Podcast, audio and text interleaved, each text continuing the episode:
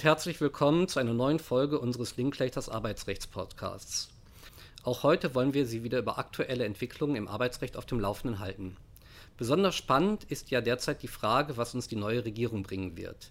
Hierzu haben wir bereits in früheren Podcasts einiges berichtet und nun ist es endlich soweit und die wohl zukünftige Ampel hat ihren Entwurf eines Koalitionsvertrags vorgelegt. Auch wenn dieser Entwurf formal noch beschlossen werden muss, ist doch davon auszugehen, dass alle Parteien diesen annehmen werden und wir demnächst eine neue Regierung haben werden. Grund genug also, sich mit den arbeitsrechtlichen Regelungen des Entwurfs näher zu beschäftigen. Wie immer habe ich mir hierzu fachkundige Unterstützung geholt, nämlich diesmal Timon Grau, unseren Partner im Arbeitsrechtsteam in von Linklaters in Düsseldorf. Herzlich willkommen, lieber Timon. Hallo René, ich freue mich auf eine weitere Folge unseres Podcasts. Und natürlich auch freue ich mich über Sophie Kruppa, die ebenfalls in unserem Düsseldorfer Büro tätig ist und heute wieder mit von der Partie ist. Hallo, liebe Sophie. Hallo zusammen, schön wieder dabei zu sein. Mein Name ist René Döring und ich bin ebenfalls Partner bei Linklaters im Frankfurter Büro und freue mich jetzt auf unsere gemeinsame Analyse des Koalitionsvertrags. Fangen wir also gleich einmal an. Mehr Fortschritt wagen, Bündnis für Freiheit, Gerechtigkeit und Nachhaltigkeit. Mit diesen großen Worten ist der Entwurf des Koalitionsvertrags überschrieben. Nee, erfüllen denn auch die arbeitsrechtlichen Regelungen diesen Anspruch, lieber Timon? Ja, René, ich glaube, das ist eine ziemlich schwierige Frage äh, gleich zu Beginn unseres Podcasts. Ich glaube, das liegt wie so oft ein Stück weit im Auge des Betrachters. Ähm, natürlich müssen wir auch unabhängig davon dann abwarten, wie die Parteien ihre Pläne dann genau in die Tat umsetzen werden. Der Koalitionsvertrag, der ist ja deutlich ausführlicher ausgefallen als das Sondierungspapier, aber enthält naturgemäß äh, an einigen Stellen auch erstmal nicht viel mehr als eine gemeinsame äh, Marschroute. Und dann müssen wir natürlich schauen, wie dann die äh, politischen Vorstellungen dann ganz konkret aussehen. Was man, glaube ich, jetzt schon ganz klar sagen kann, ist, dass sich die Koalitionsparteien einigen Themen annehmen wollen, die Bedeutung für das Arbeitsrecht haben werden und die auch äh, für die, vor allem für die tägliche Praxis in den Unternehmen wichtig sein werden. Also wenn ich mal so die Oberthemen nach Schlagworten äh, nennen darf, die da so aufscheinen, dann ist das die äh, Gestaltung ähm, der Arbeitszeit, Mindestlohnerhöhung, Minijobs und Midi-Jobs, Änderungen im Befristungsrecht, Weiterentwicklung, Stärkung der Tarifautonomie, Änderungen bei der Unternehmensmitbestimmung und dann schließlich äh, digitale Arbeit, Gestaltung moderner Arbeitsformen. Das sind so, würde ich sagen, die wichtigsten Schlagworte. Ja, also ich denke auch, dass wir sicherlich abwarten müssen, ob die Vorhaben tatsächlich mit Fortschritt verbunden sein werden. Meines Erachtens deutet der Koalitionsvertrag aber schon durchaus darauf hin, dass an verschiedenen Stellen, insbesondere was Digitalisierung und das moderne Arbeiten anbelangt, zumindest ein Stein ins Rollen gebracht wird. Oder wie seht ihr das? Ja, das stimmt. Also kein Wunder ist natürlich, dass jetzt im Koalitionsvertrag das Thema Homeoffice angesprochen wird. Das fehlt ja noch im Sondierungspapier und die Vermutung war, dass hier eben noch die Meinungen so weit auseinander lagen, dass man es im Sondierungspapier noch nicht aufnehmen wollte. Der Koalitionsvertrag sieht jetzt auch eine schon ziemlich nach Kompromiss aussehende Lösung vor. Denn zum einen sollen Beschäftigte in geeigneten Tätigkeiten einen sogenannten Erörterungsanspruch über mobiles Arbeiten und Homeoffice erhalten. Das hört sich ja zunächst einmal an, dass man sich nur in der Tat mit dem Arbeitgeber darüber austauschen muss.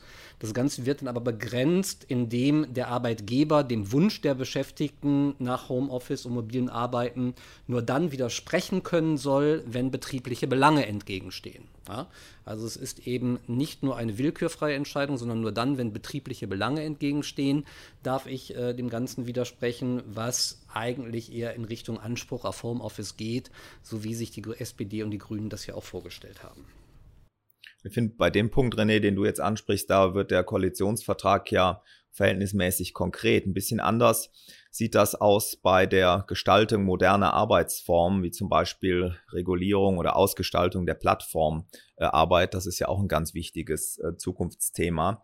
Hier ist erstmal vorgesehen, dass sich die Koalitionsparteien darauf beschränken wollen, bestehendes Recht zu überprüfen. Dann äh, hat man sich vorgenommen, einen Dialog mit Plattformbetreibern, äh, Plattformarbeitern, Selbstständigen und den Sozialpartnern äh, zu führen und man möchte eine entsprechende Initiative der EU-Kommission, über die wir ja in einem unserer Podcasts auch schon mal kurz ähm, gesprochen hatten, konstruktiv begleiten. Also ich finde, hier kann man verhältnismäßig wenig sagen, was am Ende dabei ähm, herauskommen wird, um moderne Arbeitsformen auf eine angemessene Weise zu regulieren und das Arbeitsrecht an der einen oder anderen Stelle auch weiterzuentwickeln. Ja, also ich denke, dass dabei eine gewisse Flexibilisierung sicherlich eine zentrale Stellschraube sein wird, um den erstrebten Fortschritt zu erreichen. In Bezug auf das Thema Arbeitszeit haben sich die Parteien dies Jahr immerhin explizit auf die Fahnen geschrieben. Der Koalitionsvertrag geht an dieser Stelle aber eigentlich kaum über die Ausführungen im Sondierungspapier, über die wir ja auch in der vergangenen Folge bereits sprachen, hinaus. Zur Erinnerung, die Ampelkoalition möchte im Grundsatz am 8-Stunden-Tag festhalten und 2022 eine befristete Regelung mit Evaluationsklausel treffen, die es im Rahmen eines Tarifvertrages ermöglicht, dass Beschäftigte ihre Arbeitszeit flexibler gestalten können. Außerdem soll es eine begrenzte Möglichkeit zur Abweichung von der derzeitigen Tageshöchstarbeitszeit ebenfalls auf Basis eines Tarifvertrages oder einer Betriebsvereinbarung geben. Das war in der Tat schon so im Sondierungspapier angesprochen. Was nicht angesprochen wurde, was sich jetzt aber im Koalitionsvertrag wiederfindet, ist die Entscheidung des EuGH zum Arbeitszeitrecht und wie damit umzugehen ist. Die Lösung soll sein, im Rahmen eines Dialogs mit den Sozialpartnern zu prüfen, welchen Anpassungsbedarf es angesichts dieser Rechtsprechung gibt. Dabei aber das Ziel nicht aus den Augen zu verlieren, dass flexible Arbeitszeitmodelle wie etwa auch die Vertrauensarbeitszeit weiterhin möglich bleiben. Das ist eine klare und begrüßenswerte Positionierung der Parteien. Es ist allerdings mit Spannung zu erwarten, wie man das im Konkreten umsetzen möchte, wenn man sich die strengen Vorgaben des europäischen Arbeitszeitrechts und des EuGH äh, im Hinblick auf die Erfassung der tagtäglichen Arbeitszeit ansieht. Ja, ich glaube, da ist aus meiner Sicht äh, die Umsetzungsfrage, das ist sicherlich eines der spannendsten Themen aus meiner Sicht ähm, jetzt für die ähm, nächste Zeit. Die Umsetzung europäischen Rechts ist auch an anderer Stelle ja, äh, spannend und wichtig. Äh, die Koalition hat ja die Aufgabe, dann die Whistleblowing-Richtlinie ähm, im deutschen Recht äh, umzusetzen. Äh, wenn wir uns zurückerinnern, äh, die Umsetzung der Whistleblowing-Richtlinie drängt etwas. Die Umsetzungsfrist läuft jetzt Mitte Dezember ab. Die ähm, frühere Regierung hat hier keine Einigung äh, finden können, wie man ähm, sie in Deutschland umsetzen möchte. Der zentrale Streitpunkt ist ja vor allem immer gewesen die Frage, ob der Anwendungsbereich der Whistleblowing-Richtlinie, der sich ja nur auf die Meldung von Verstößen gegen europäisches Recht beschränkt, ob der ausgeweitet werden soll, auch generell auf die Meldung von Rechtsverstößen, eben auch dann äh, gegen, gegen nationales Recht. Für letzteres hat sich ja die SPD immer eingesetzt. Der Koalitionsvertrag enthält dazu einen Kompromiss. Das heißt, Whistleblower sollen danach nicht nur oder nicht ausschließlich bei der Meldung von Verstößen gegen EU-Recht vor rechtlichen Nachteilen geschützt sein, sondern auch bei der Meldung von erheblichen Verstößen gegen nationale Vorschriften oder bei sonstigem erheblichen Fehlverhalten, aber nur soweit äh, dessen Aufdeckung im besonderen öffentlichen Interesse liegt. Also ähm, ein Kompromiss, wenn man so will, und den haben die Parteien ja augenscheinlich auch an anderen Stellen gefunden, oder? Ja, genau. Also das ist mir vor allem auch im Befristungsrecht aufgefallen. Hier lagen die Parteien ja durchaus äh, weit auseinander mit ihren Vorstellungen. Ähm, wenn wir uns einmal ähm, nochmal anschauen, dass die SPD und die Grünen ja grundsätzlich eigentlich die sachgrundlose Befristung abschaffen wollten. Diese bleibt nun aber offenbar unaus, unangetastet, ähm, während die Befristung mit Sachgrund wohl verschiedentliche Änderungen erfahren soll.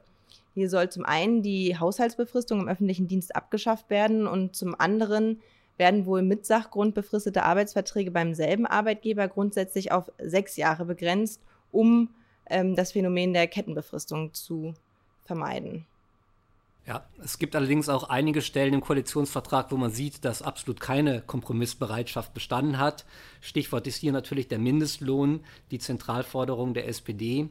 Dieser soll auf 12 Euro heraufgesetzt werden. Damit einhergeht dann eine entsprechende Erhöhung der Minijobgrenze auf 520 Euro und der, Mini der MIDI-Jobgrenze auf 1600 Euro. Aber dazu hatten wir auch schon gesprochen. Das ist ein guter Punkt, der uns dann noch zu einem weiteren Themenkomplex führt, bei dem die SPD äh, mit Unterstützung der Grünen wohl die Akzente gesetzt hat. Ähm, ich rede hier vom Bereich des kollektiven Arbeitsrechts. Ja, das würde ich auch so sehen. Da werden mit Sicherheit einige Änderungen jetzt auf uns zukommen. Stichwort ist hier zum einen Stärkung der Tarifautonomie und Tarifbindung. Das soll ja dadurch erreicht werden nach dem Koalitionsvertrag, dass öffentliche Auftragsvergabe des Bundes jetzt an die Einhaltung eines repräsentativen Tarifvertrages der jeweiligen Branche gebunden ist. Ja, also mit anderen Worten Tariftreuegesetz, wie es von SPD und Grünen immer wieder auch gefordert wurde. Außerdem, und das ist sehr interessant, soll eine Tarifflucht dadurch vermieden werden, dass ein, ein, Tarifvertrag, der bislang galt, auch nach einer Betriebsausgliederung dann kollektivrechtlich fortgelten soll, wenn die Identität des bisherigen Eigentümers fortgilt. Das könnte durchaus arbeitsrechtliche Implikationen für Transaktionen haben, nämlich bei der Frage, ob man zunächst ausgliedert und dann veräußert oder ob man unmittelbar veräußert. Wenn hier die tarifvertraglichen Fragen von besonderer Bedeutung sind, muss man sich darüber natürlich besondere Gedanken machen.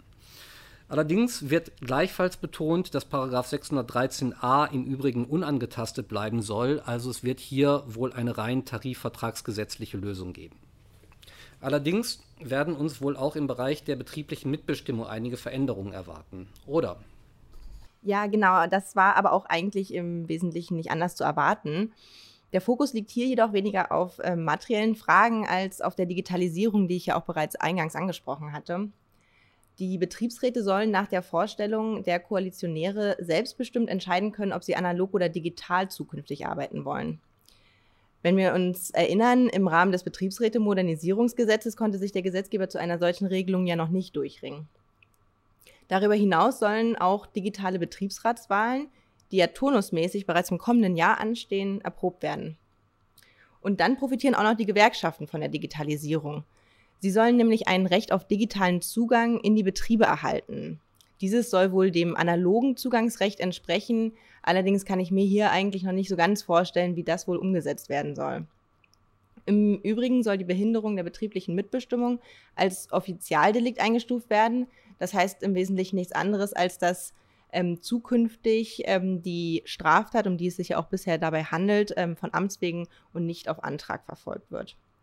Noch spürbarer werden aber vermutlich die Veränderungen auf der Ebene der Unternehmensmitbestimmung sein, oder Timon? Ja, das ist richtig. Also da hat man sich durchaus erhebliche Änderungen vorgenommen, die darauf abzielen, die Mitbestimmung von Arbeitnehmern äh, auf der Aufsichtsratsebene zu stärken.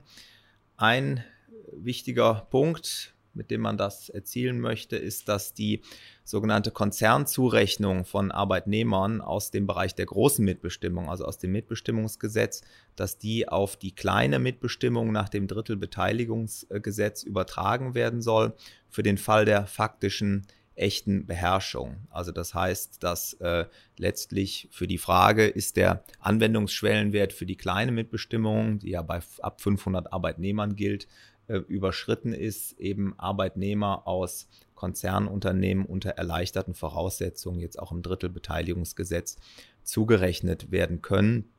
Ebenso ähm, folgenreich dürfte sein, dass sich die Koalitionsparteien für die Abschaffung des sogenannten Einfriereffekts bei der Gründung einer SE einsetzen möchten. Da geht es darum, dass bei einer SE-Gründung grundsätzlich das Mitbestimmungsstatut gilt und auch fortgilt, welches zum Zeitpunkt der Eintragung der SE bestanden hat. Das heißt, dass nach jetzigem Recht ein nachträgliches Überschreiten von Arbeitnehmerschwellenwerten äh, keine unmittelbare Auswirkungen auf das Mitbestimmungsniveau in der SE hat.